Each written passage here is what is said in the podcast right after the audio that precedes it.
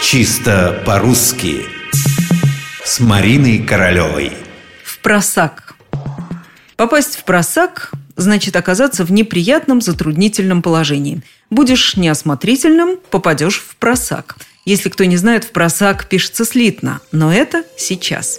Есть мнение, что раньше слово «просак» существовало само по себе.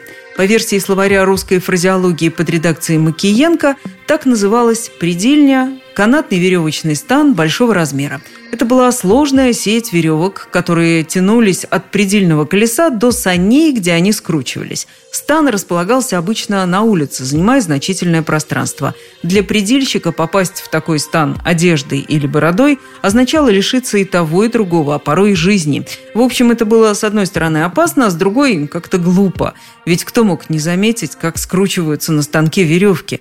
Конечно же, только очень беспечный и невнимательный человек. Он и попадал в просак. Конечно, и писалось это отдельно в просак. Да и вообще сочетаемость у слова «просак» была свободной. Встречались, к примеру, такие сочетания, как «попался в преизрядный просак», «ввели меня в такой просак», а когда сам просак исчез из обихода, сочетание в просак превратилось в наречие и закрепилось исключительно за глаголом «попасть». По сути, слово стало крепостным – Впрочем, есть у языковедов еще одна версия, которая никакого станка не предполагает, зато предполагает давнюю связь с немецким словом «сагассе» – «тупик». А кто-то вообще полагает, что в просак от слова «просить».